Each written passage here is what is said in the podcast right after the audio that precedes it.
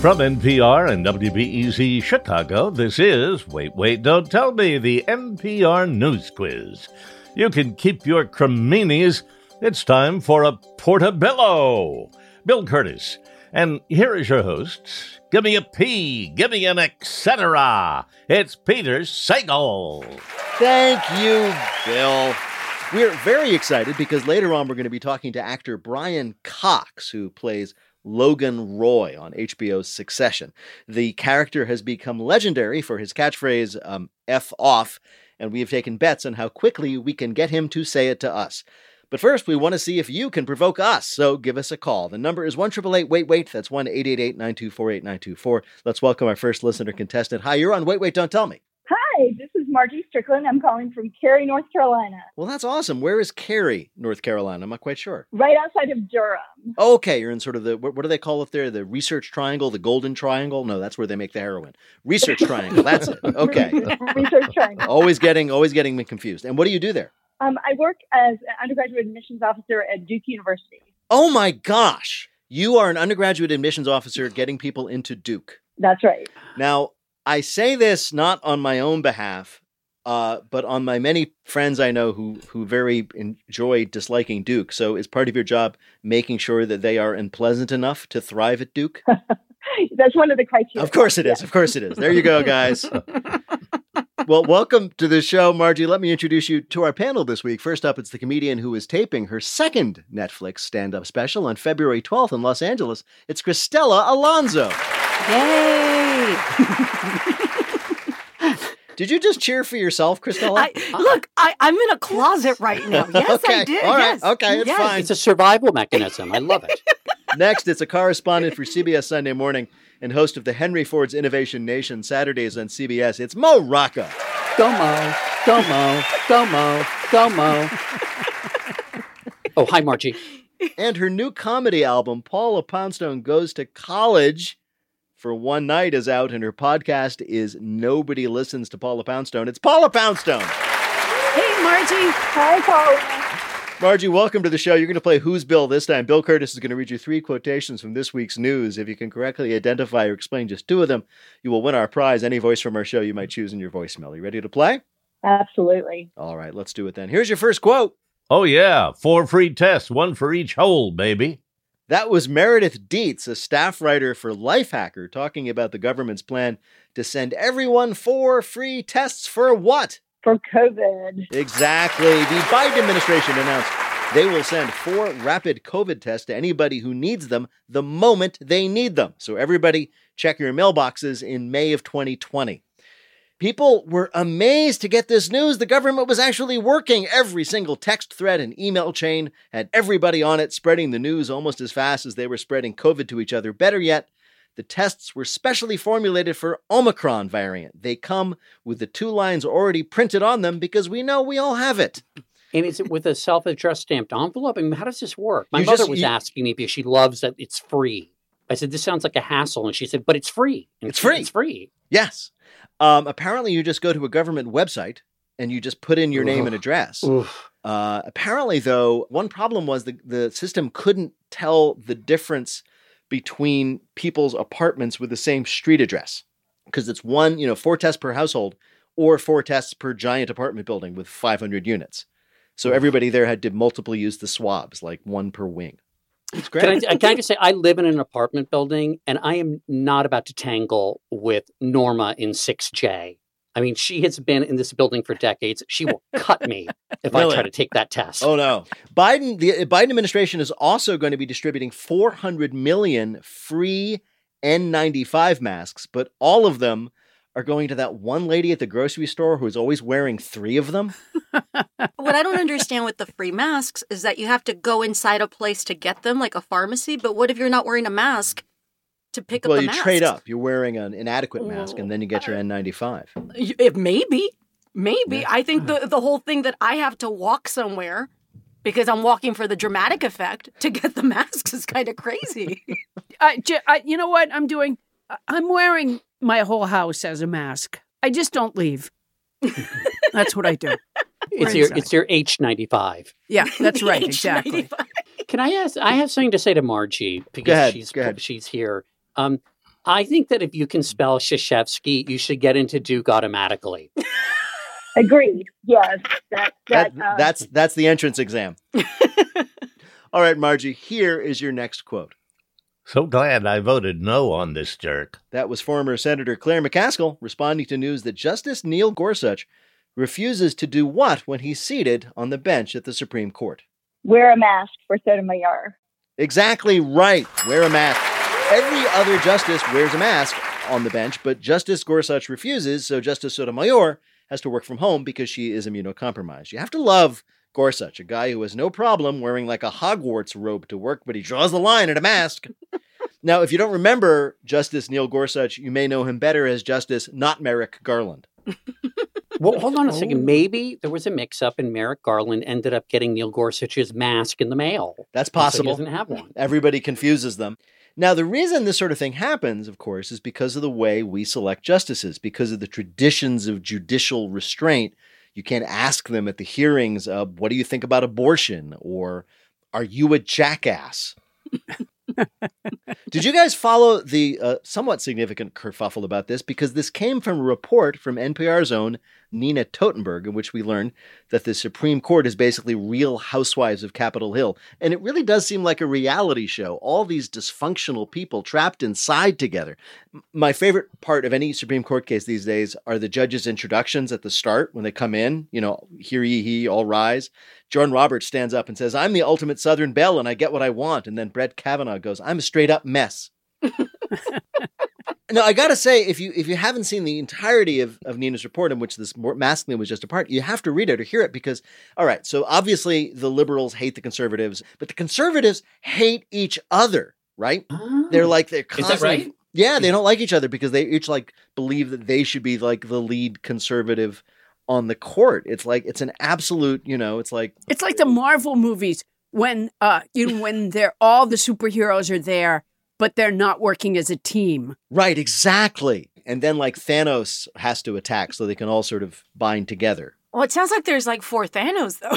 Three or four Thanos, yes. Right now. Man, everybody's wearing a glove. Everyone's got one. How many stones do we need? Everyone's got one. All right. Here is your last quote.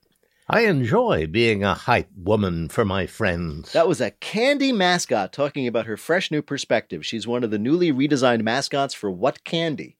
M&M's. M&M's, right. They have redesigned the M&M mascots, not the candy. No, those are the same. They've always been colored lumps, voicelessly pleading not to be eaten. Mm, mm. No, we are talking about the anthropomorphic M&M characters in the commercials, those candies with hands and legs and faces.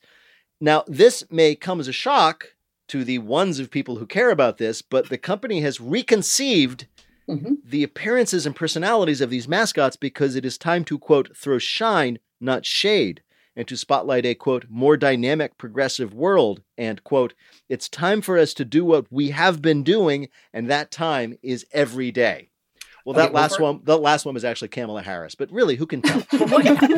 Well, first of all, they're not mascots. They're spokes candies. Thank you very much. Thank you. It really was about their footwear. And I believe it's Brown's. Brown now has shorter heels. Yes. Green has sneakers. My favorite, I love Blue's shoes. They're kind of like nurses' footwear. They're kind of like nurses' clogs. There are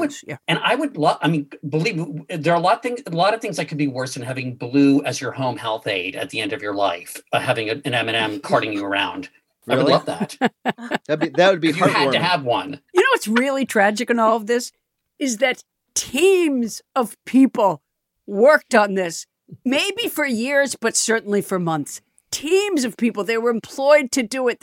Sometimes they had to work over the weekend. Some guys' kids wanted to play with them, and the dad had to go, honey, I can't. I'm working on this M&M campaign. And they submitted one thing, and they said, no, the boots are wrong. And no one cares because it doesn't matter. It's stupid. Teams of people worked on them, and they still don't have hips. That's the crazy thing, too. I mean, the way that it looks so uncomfortable because they just have these torsos and the limbs just pop out. I'm just mad as a diabetic that one's not diabetic. Oh, that would be a great idea. That would be hilarious. I have eaten on myself too much. I can't do this anymore. It would be like one of them is like looking at the others and going, get away from me. All right. Bill, how did Margie do in our quiz? Margie's perfect. Got a perfect score from Duke. So. Congratulations. Woo! Maybe now that you've done well, you can get into Duke. Thanks so much, guys. Take care. Thank you. Bye-bye. Bye, Margie.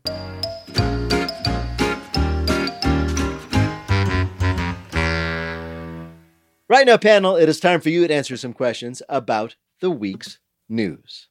Paula, President Biden has had a tough first year in the White House, we know, but this week he accomplished something remarkable, a new historic record for any president. What is it? The longest press conference. That's right, Paula. On Wednesday, President Biden held a press conference and spoke for 1 hour and 51 minutes, setting a record for presidential press conferences. Who imagined that Joe Biden would talk more than any other president in history? Wait a minute. Yes, I'm being told everybody imagined that. He actually wore out the reporters. The last three questions for him were all, Mr. President, can we go home? And Ducey asked it twice. Exactly. He didn't understand the answer the first time. Oh, so we can? Let me make that.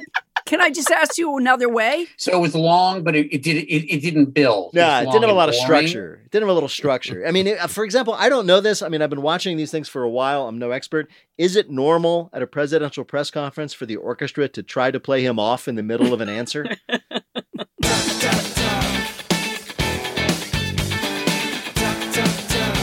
Coming up, it's a neighborly bluff the listener game. Call 1-888-WAIT-WAIT to play. We'll be back in a minute with more of Wait, Wait, Don't Tell Me from NPR.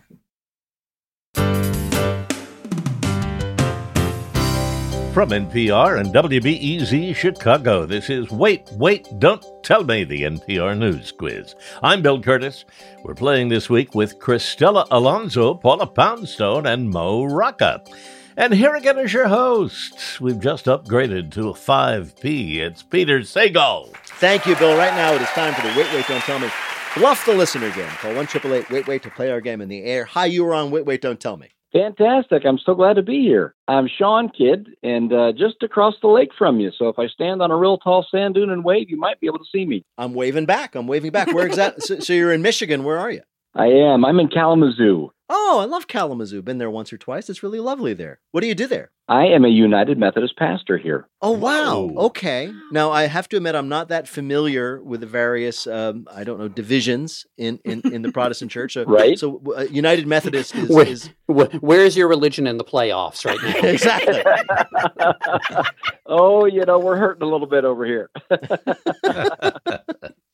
Well, welcome to the show, Sean. It is nice to have you with us. You're going to play the game in which you must tell truth from fiction. Bill, what is Sean's topic? Good fences make good neighbors. Usually disputes between neighbors can be resolved with a simple conversation or a little arson. But this week we heard about a problem with the neighbors that got out of hand. Our panel is going to tell you about it. Pick the one who's telling the truth and you will win our prize, the waiter of your choice on your voicemail. Are you ready to play? I am. All right. Well, first then, let us hear from Paula Poundstone.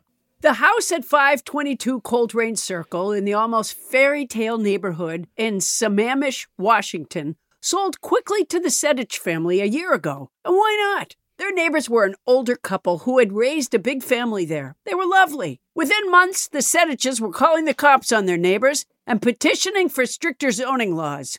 They had 13 kids, says John Sedich. And every one of them got married and remarried in their backyard. They sometimes have 2 weddings a weekend. They have a Beatles tribute band on salary. Susan went on, John and I had a fight during their son Angus's vows, right in the middle of, our journey of love will never end. The whole wedding party could hear me scream, don't you touch me. We were patient with the manure smell from the brides that arrived on 6 white horses, but the rose petals fired from cannons at the Sunrise Wedding and the F-16 jet flyovers were too much. We thought we were under attack until we heard the reggae version of Sunrise Sunset. That's when we called the police. A neighbor gets really upset at all the joy and love and happiness at all the weddings in their neighbor's backyard. Your next story of a neighborly menace comes from Cristela Alonzo. Can't sleep? Try counting toilet flushes, which is what a couple in the Italian town of La Spezia did. because the four brothers who owned the apartment next door installed their toilet directly on the other side of the wall from the couple's bed. So naturally, they took the brothers next door to court.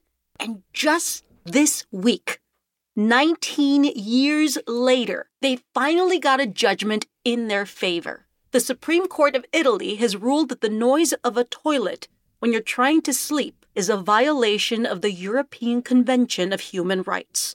But why did it take 19 years? Because Italian courts both are forced to take any case that comes to them. And also, the judges are busy with passionate affairs and gesturing with their hands. An Italian dispute between neighbors takes 19 years to be finally found a human rights violation by the Italian Supreme Court. Your last story of a problem next door comes from Mo Rocca. It's no secret that brick-and-mortar retail has been fighting a losing battle with online shopping, and some of the biggest casualties have been mannequins. Joy Sims of Little Rock decided that these stoic soldiers of consumer culture past deserved a proper send-off, and so she turned her yard into a burial ground for mannequins. Soon enough, boxes were arriving from across the country, and Sims got ordained. A mannequin from Manhattan's chic Bendel's Boutique was buried after a short, discreet service, the mourners in all black with sunglasses, driven away in limos. But when a pair of mannequins from New Orleans' Maison Blanche department store were laid to rest after a raucous procession of jazz musicians paraded through the neighborhood, the mannequins carried by horse-drawn carriage, neighbors began complaining. The final straw? When a mannequin from the Indian-owned Max Fashion in Denver arrived, says neighbor Evan Shield, when Joy built a giant funeral pyre in her backyard and set it on fire for the cremation of that mannequin, I said, enough. But Joy Sims isn't backing down. Sir, hate has no home here. My yard is a sacred resting place for mannequins of all faiths. All right. So, there was a neighborly dispute in the news. Which was it? From Paula Poundstone, neighbors in California getting upset with their neighbors for constantly throwing weddings. From Cristela Alonzo, a dispute between neighbors in Italy that went all the way to the Italian Supreme Court, where they decided that a flushing toilet on the other side of a wall was a human rights violation. Or from Mo, a mannequin burial ground in Little Rock that caused a lot of consternation to the neighbors. Which of these was the real story of a dispute between neighbors in the news? Well, as much as I love weddings and funerals as a pastor, I think that both of those sound a little outlandish. So I am going to go with the middle one. I'm going to go with number two. You're going to go with Cristela's story of the Italian dispute with the toilet on the other side of the bedroom wall reaching the Supreme Court. That's your choice. Well, we spoke to a reporter who covered the real story and brought it to our attention. They cited basic rights that all people have, and one of them is being able to sleep uninterrupted by the sound of a toilet. That was Marissa Iatti. She is the Washington Post writer who reported on the Italian toilet and the human rights violation. Congratulations, you got it right. Hey, thanks so much. You earned a point for Cristela simply for telling a true story well, and you have won our game and our prize, the voice of anyone you might choose, on your voicemail. Congratulations. Woo-woo. Thanks so much. How great. It's been a lot of fun. Thank you. It's been fun to have you. See you over coffee this Sunday. See you there, Peter.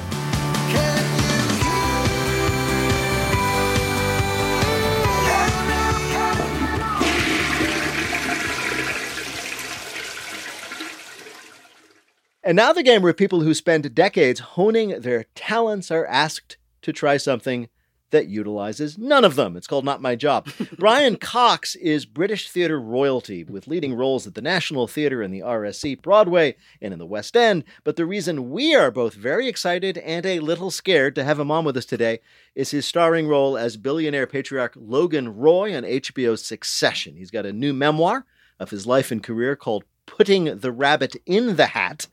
And he joins us now. Brian Cox, welcome to Wait, Wait, Don't Tell Me. It's a pleasure to be there. It's a program that I listened to when I first came to America many, many years ago, and I was very reassured by it. Yes, I know.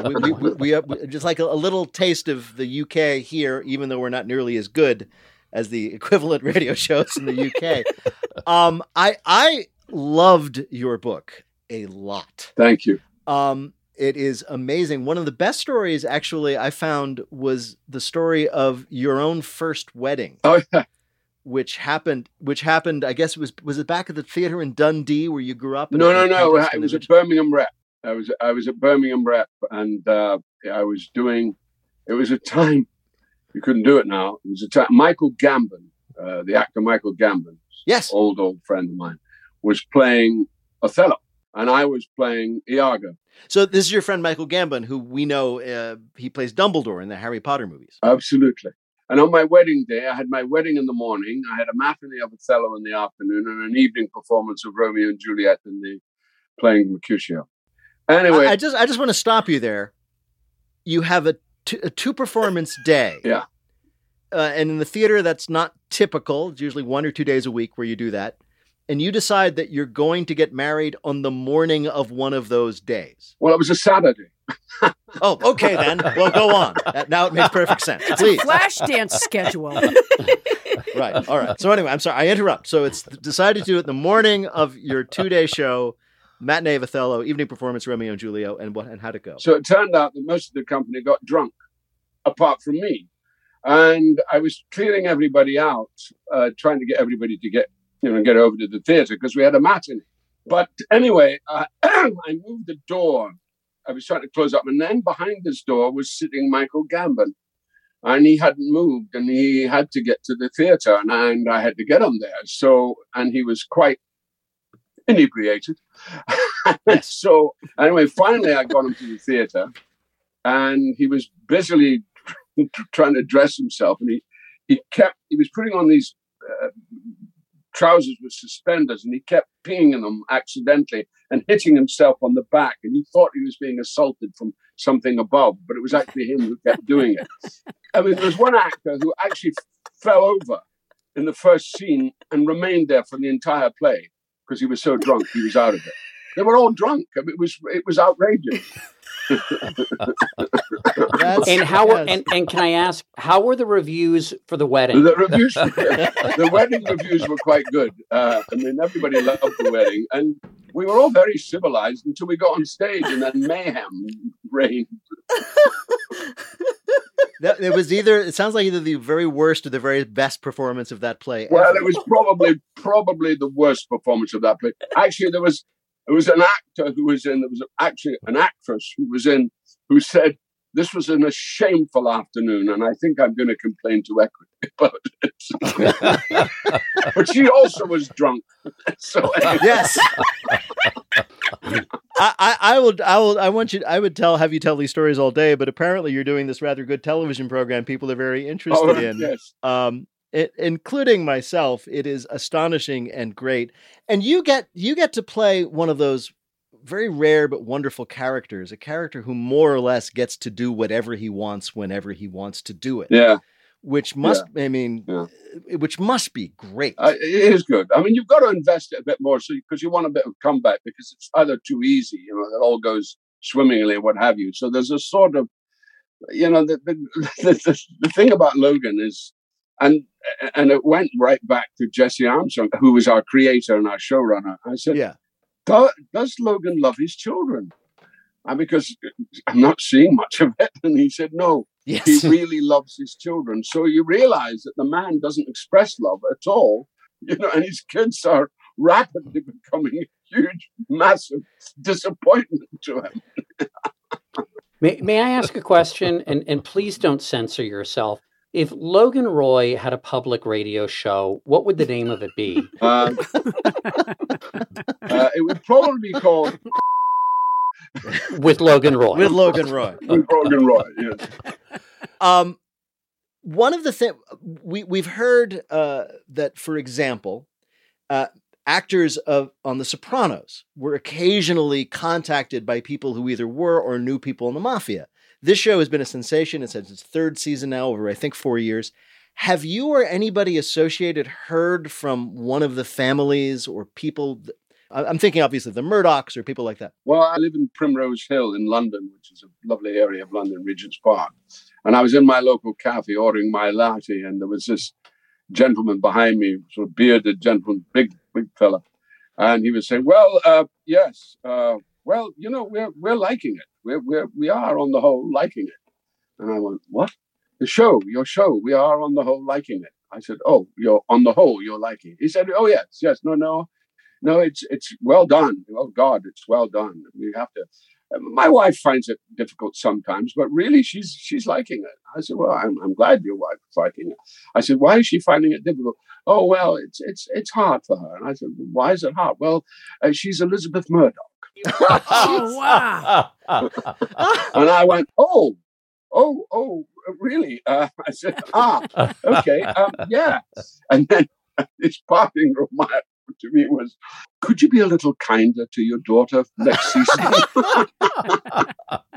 That is remarkable. I am having too much fun, but my duty calls. And it just so happens that Brian Cox, we have asked you here this time to play a game we're calling Succession. How about a suck session?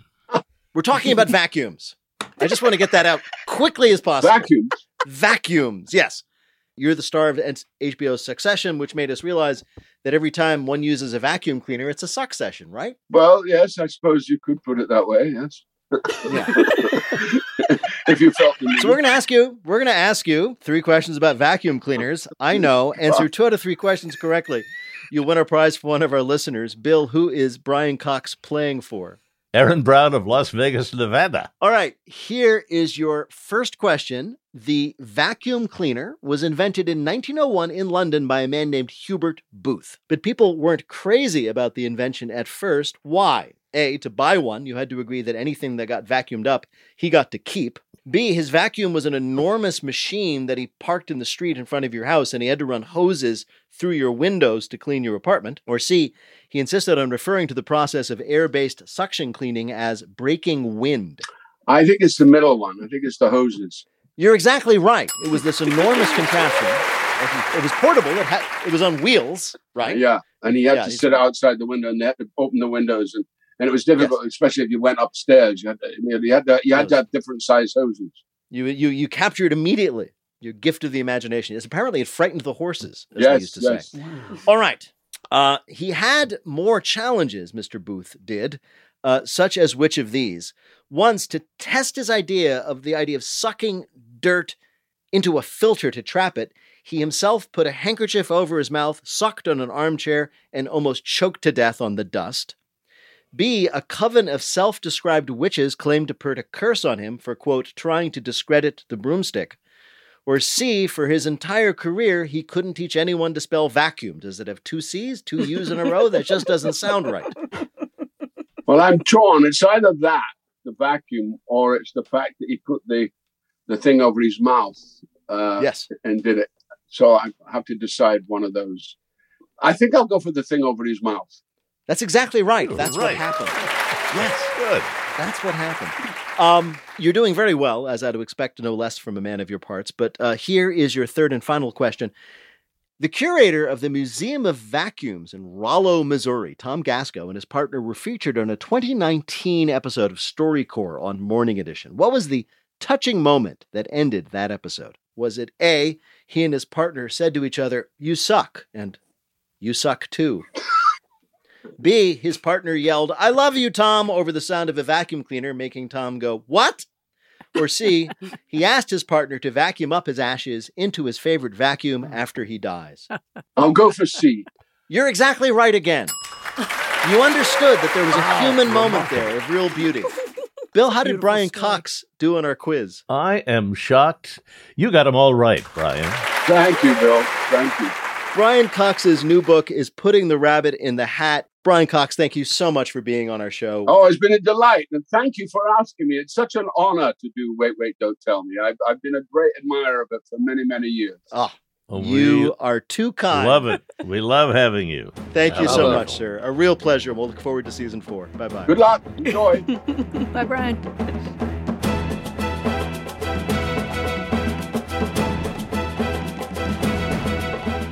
In just a minute, learn how the cat came back in our Listener Limerick Challenge. Call 1-888-WAIT-WAIT to join us on the air. We'll be back in a minute with more of Wait, Wait, Don't Tell Me from NPR. This message comes from NPR sponsor Noom. Noom is an award-winning weight loss program that uses psychology and personalization to help you lose weight and keep it off. Noom gives you knowledge designed to help you make informed choices that fit you and help you reach your goals. Sign up for your trial and get psychology-based weight loss support at noom.com/weight. Support for NPR and the following message comes from Allbirds. Don't let winter storms put a damper on your run. Grab a pair of the weather-repellent Wool Dasher Mizzles from Allbirds, built using natural materials to have a low environmental impact so you can break a sweat without breaking the planet. This winter, keep your feet cozy and dry with the Allbirds Wool Dasher Mizzles. Discover your perfect pair at allbirds.com today. From NPR and WBEZ Chicago, this is Wait, Wait, Don't Tell Me, the NPR News Quiz. I'm Bill Curtis. We are playing this week with Paula Poundstone, Cristela Alonzo, and Mo Rocca. And here again is your hosts, who no matter what they say, I think he's great. Peter Sagal. Thank you, Bill. In just a minute, Bill gives you a remedial education in our Listener Limerick Challenge game. If you'd like to play, give us a call at 1-888-WAIT-WAIT. That's 1-888-924-8924. Right now, panel, some more questions for you from the week's news. Paula, according to a new study, you are way more attractive when you wear a what? Mask. Yes, exactly right, Paula. You knew that exactly. People with masks seem more attractive, and now we understand why Neil Gorsuch is widely considered the ugly justice. Researchers in the UK recently released a study showing that both men and women find people more attractive when they're wearing protective masks. That is the number two reason that anti-maskers are having a hard time getting dates. Number one being they're all in the hospital. Yeah. Yeah. In fact, I'm going to go a little further. I'm going to cover one eye as well, just assuming that the more I can cover, the more attractive I'll be. Chic, yeah. Phantom of the Opera. Well, it depends. I mean, it depends where your best parts are. I mean, I'm not bragging, but I've been told I have a real purty mouth. So, I mean, you know, that part of me is only going to make people even more excited. I didn't know where you were going, Mo, but I did not expect there. Yeah, you do. I've been told that at truck stops, you know. Oh, absolutely, absolutely. Yeah, anyway, purty mouth. It is weird when you find out that, like, hiding half your face makes you hotter. You know? Yeah. Like, where's that dating site? I need that dating site. No, I've really become, I wear my mask all the time. It makes me feel more comfortable. In fact, all this you're seeing on my chin, that's really just mask lint. That's why I wear an X95. I wear a triple X95, if you know what I mean, Mo. Ooh. Ooh. Cristela, a Canadian restaurant's indoor dining section was shut down by health services this week after they learned that the restaurant was allowing people to enter after they showed what at the door? Oh. Fake ID card. Nope. Oh, man. I'll give you a hint. Was like, well, I mean, the logic here is like, well, nobody with an adorable pug like that could be infectious, right? A picture of their pet? Exactly. Specifically their dog. What? After receiving a tip about the restaurant's unorthodox screening procedure, two undercover inspectors from the Department of Health approached the entrance at different times, and when asked for their proof of vaccination, they just presented a photo of their dog. The staffer of the restaurant then held up an iPad to scan it as if it were a QR code, or more like a QRF code, according to someone who was just fired from this show. What if your Chihuahua is named Moderna? And so you show that's Moderna. This is a Moderna, and this little cute guy is Booster. Wow. I bet it was only one kind of dog. What kind of dog do you think it was? Yeah, people really like those golden doodles now. I'll bet it was a golden doodle. You had to have a golden doodle. Wow. It sounds like a golden doodle hurt you, Paul. I just, you know, people make such a fuss. They're everywhere. Oh, yeah. Golden doodles are everywhere. It's true.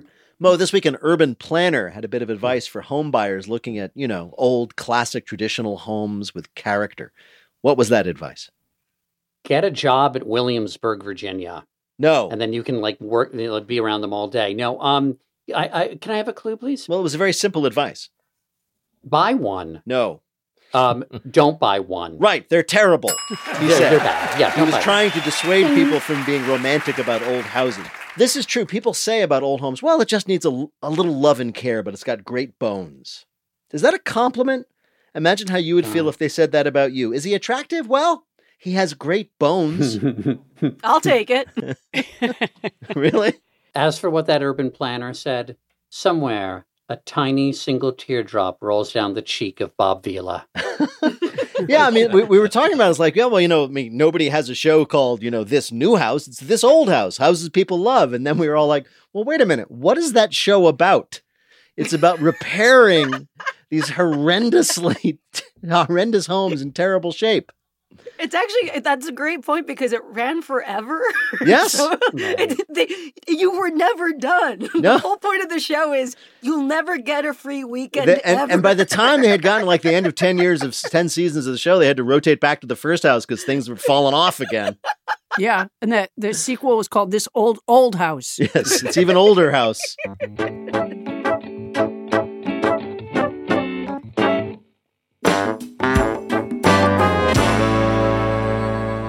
Coming up, it's Lightning Fill in the Blank, but first it's the game where you have to listen for the rhyme. If you'd like to play on air, call or leave a message at 1-888-WAIT-WAIT. That's 1-888-924-8924. You can click the Contact Us link on our website, waitwait.npr.org, or you can find tickets for our upcoming IRL shows at the Harris Theater, Chicago, Illinois, February 3rd and April 7th. Hi, you're on Wait, Wait, Don't Tell Me. Hey, this is Chris Godden from Austin, Texas. Hey, Chris, what do you do there in Austin? I am a licensed acupuncturist. No, really? Yeah. A lot of people are into it. Yeah. How long have you been doing it? I've been doing it for 4 years now. Wow. Yeah, it's a lot of fun. Is it really? I mean, I've heard a lot of things about acupuncture, but is it actually fun to treat people with little needles stuck into their bodies? Oh, yeah. I mean, I get to stab people for a living. Oh. It's great. Yeah. Well, Chris, welcome to the show. Bill Curtis is going to read you 3 news-related limericks with the last word or phrase missing from each. If you can fill in that last word or phrase correctly in 2 of the limericks, you'll be a winner. Ready to play? Absolutely. Here's your first limerick. Was ancient Peru well-behaved? They spiked beer at the parties they gave. In old Wari relics, we found psychedelics. The old kingdoms there held a big... Oh, rave. Yes, rave exactly. Good. According to a new study, the ancient Wari civilization from Peru forged alliances with neighboring tribes by inviting them to huge parties and giving them psychedelic drugs. It makes sense because we all know the best bonds are formed in the bathroom after midnight. Oh my God, I love your outfit. We should never go to war. So the Wari brewed these big batches of a drink called chicha that was basically beer, but they spiked their kind with hallucinogens. So the guests would then be indebted to their hosts because you will never fight with someone after you both spend an hour talking to a rock about that plant over there. Look, I'm just saying, as a Latina, this sounds like every family party I've ever been to. Really? This is not different at all. I hear this story, I'm like, and? I'm like, oh, sounds like someone had a quinceañera. Whoa, these quinceañeras are more fun than I've heard. I'm sorry I've never been to one now. Oh, man. Oh, Peter, you're going to go to mine. I'm going to throw one just so that you can go to it. I'm going to have a 45-ñera. A 45, yeah. A 45-ñera. 45-ñera. Here is your next limerick, Chris. With my pet, I took pics on my phone. 'Cause in Insta, I can't post alone. And though he's dead and gone, I will still carry on with my pet 2.0. My pet's... Oh, clone. Yes, clone. Nice. Let's say that you're one of the people who made their pet into a star on Instagram with those adorable costumes and funny hats. And then your cash cow or your cash dog, whatever it is, dies and you are completely out of luck and income. Unless... you could clone it, you sick bastard. This leading company, Viagen, charges $50,000 to clone your dog or $35,000 for a cat. So that debate is officially settled. There is a cute dog that passed away years ago. His name was Boo. Yeah. And he was known as the world's cutest dog. And I was very emotional when he died. So you see? You followed it, you mean, on Instagram? Yes, I did. How old were you when Boo died? 44. I think I was 38. Wow. Uh-huh. It was a sensitive age. It was a sensitive age. You know what that's like, Paula.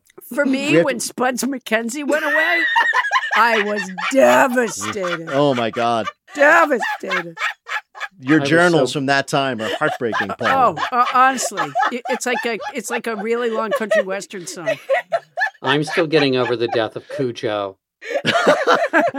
No, off camera, he was really sweet. Of course he was. Yeah, that's what people didn't realize. He was acting. He hated being pigeonholed as a vicious rabid dog. Cujo was an artist. Listen, people, hurt dogs hurt. Okay? Yeah. So, you know. All right, Chris, here is your last limerick. For their bread, many French people weep. It's high quality they'd like to keep. Oh, you know what they say. You will get what you pay. We're upset that baguette is too cheap. Yes, too cheap. As Europe looks to be on the brink of war, the citizens of France are outraged that their bread is now too cheap. The Leclerc chain of supermarkets is freezing the price of their baguettes at about 29 cents each, and French bakers say that this ridiculously low price is an insult to their traditional craft because you cannot make the world's sharpest gum-cutting bread knives that cheaply. We must have the very expensive baguettes. I will not pay that smell in the mouth for a baguette. Mary! It's like I stepped right out of the pages of France, isn't it? You really did. It was like a Truffaut film. It was amazing. I was transported back to the streets of Paris, where I've spent so many happy hours. Thank you for that, Paula. Bill, how did Chris do in our quiz? Chris is a winner for making sense out of our silly limericks. What a good job.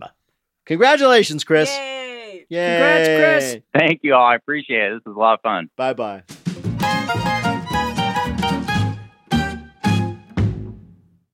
Support for NPR comes from Discover, with a message about customer service and common sense. When you have credit card questions, it's nice to have them answered by a real person, someone who can actually understand your issues and work to resolve them. In other words, what you don't need is a robot. And that's why Discover offers helpful U.S.-based representatives available 24/7. No wonder they call it live customer service. Discover, exceptionally common sense.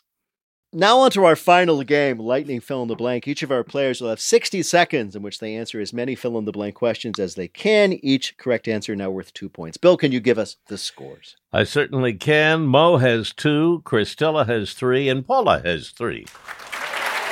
Mo, you were in third place. You were up first. The clock will start when I begin your first question. Fill in the blank. Following more reports that he broke lockdown rules, UK leader blank may face a vote of no confidence. Boris Johnson. Right. On Tuesday, New York's Attorney General filed papers accusing blank of a pattern of fraud. Donald Trump. Right. This week, the CIA said it's unlikely that diplomats affected by the blank syndrome were under attack by foreign agents. The Havana syndrome. Right. On Sunday, it was reported that former Israeli Prime Minister blank was negotiating a plea deal for corruption charges. Benjamin Netanyahu. Right. This week, a reporter for a news station in West Virginia became a hero of journalists everywhere after she continued a live report after blanking. Give her a Peabody, a Pulitzer, everything. She got hit by a car and kept going. Absolutely. On live TV, according to a new study, most side effects from the blank vaccine are caused by the placebo effect. Oh, the COVID, the coronavirus. Right. Vaccine. Citing waning demand, stationary bike company blank announced it was temporarily halting production. Peloton. Right. According to court documents released this week, a woman in Idaho who said she needed a short break from her husband blanked. Accidentally killed him. No, she faked her own kidnapping. You know how it is. You just need a little space, a little me time, so you text your husband that 5 masked men approached you after work and demanded you get in an unmarked van. The husband was initially scared but started to catch on after the kidnappers demanded $60,000 in ransom and also that someone start doing the dishes every once in a while. Bill, how did Mo do in our quiz? Mo came to play. He got 7 right, 7 out of 8 for 14 more points. He now has 16 and the lead. All right. So, Cristela, I'm going to arbitrarily pick you to go next. Fill in the blank. On Wednesday, the Supreme Court rejected Donald Trump's request to block his records from going to the committee investigating blank. January 6th. Right. On Friday, Secretary of State Anthony Blinken met with his Russian counterpart in a push to de-escalate the situation in blank. Ukraine. Right. This week it was revealed that the man who held people hostage at a synagogue in blank had been under investigation by British intelligence. Is it Texas? Yes. Due to concerns over Omicron, China announced it was halting ticket sales for the 2022 blanks in Beijing. Olympics. Right. This week, a new line of cosmetic skincare face masks was released by blank. I have no idea. Oscar Mayer on Sunday, winter storms across the South forced the cancellation of over 2,000 blanks. Flights. Right. On Thursday, teenager Zara Rutherford became the youngest woman to blank solo. Fly around the world. Exactly right. Last week, residents in the town of Hamilton, Ontario were shocked when they woke up to find that it was raining blanks. Ice. I don't know. No, raining beans. A company called Bunge is taking responsibility for the bean rain. Love it. Blaming a malfunction at one of their nearby factories. But honestly, this is what they get for building the factory on top of that famed geyser. Old frijoles. Bill, how did Cristela do in our quiz? Well, she had 6 right for 12 more points, and she now has, 15? But Mo still has the lead with 16. How many does Paula need to win? Paula needs 7 to win. All right, I'm Paula, ready. This is for the game. On Wednesday, Senate Republicans blocked Democrats' blank rights bill. Voting rights. Right. On Monday, Dr. Fauci said it's too soon to tell if the blank wave will be the last pandemic surge. Omicron. Right. This week, the January 6th committee subpoenaed former Trump lawyer blank.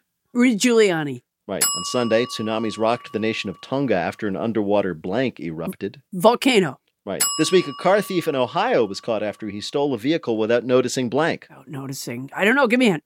There was a guy asleep in the backseat. On Monday, France's sports ministry suggested that unvaccinated tennis star blank would be barred from the French Open.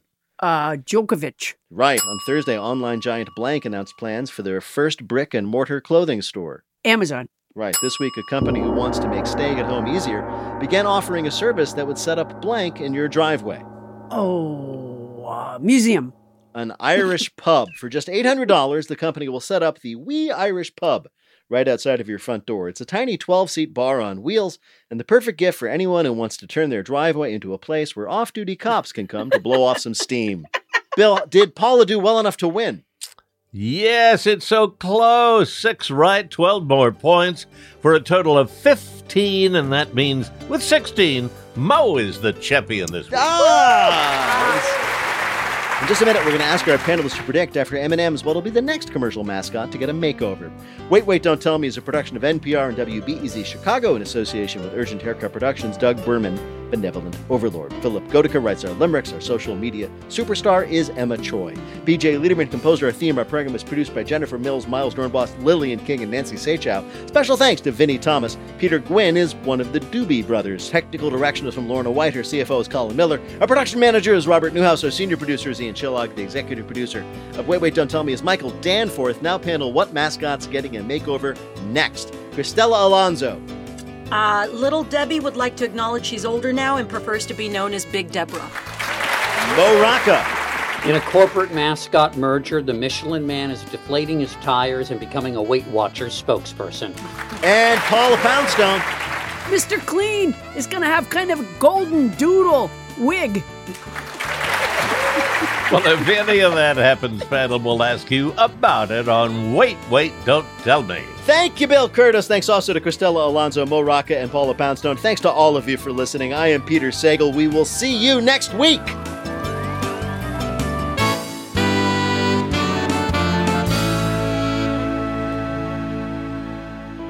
This is NPR.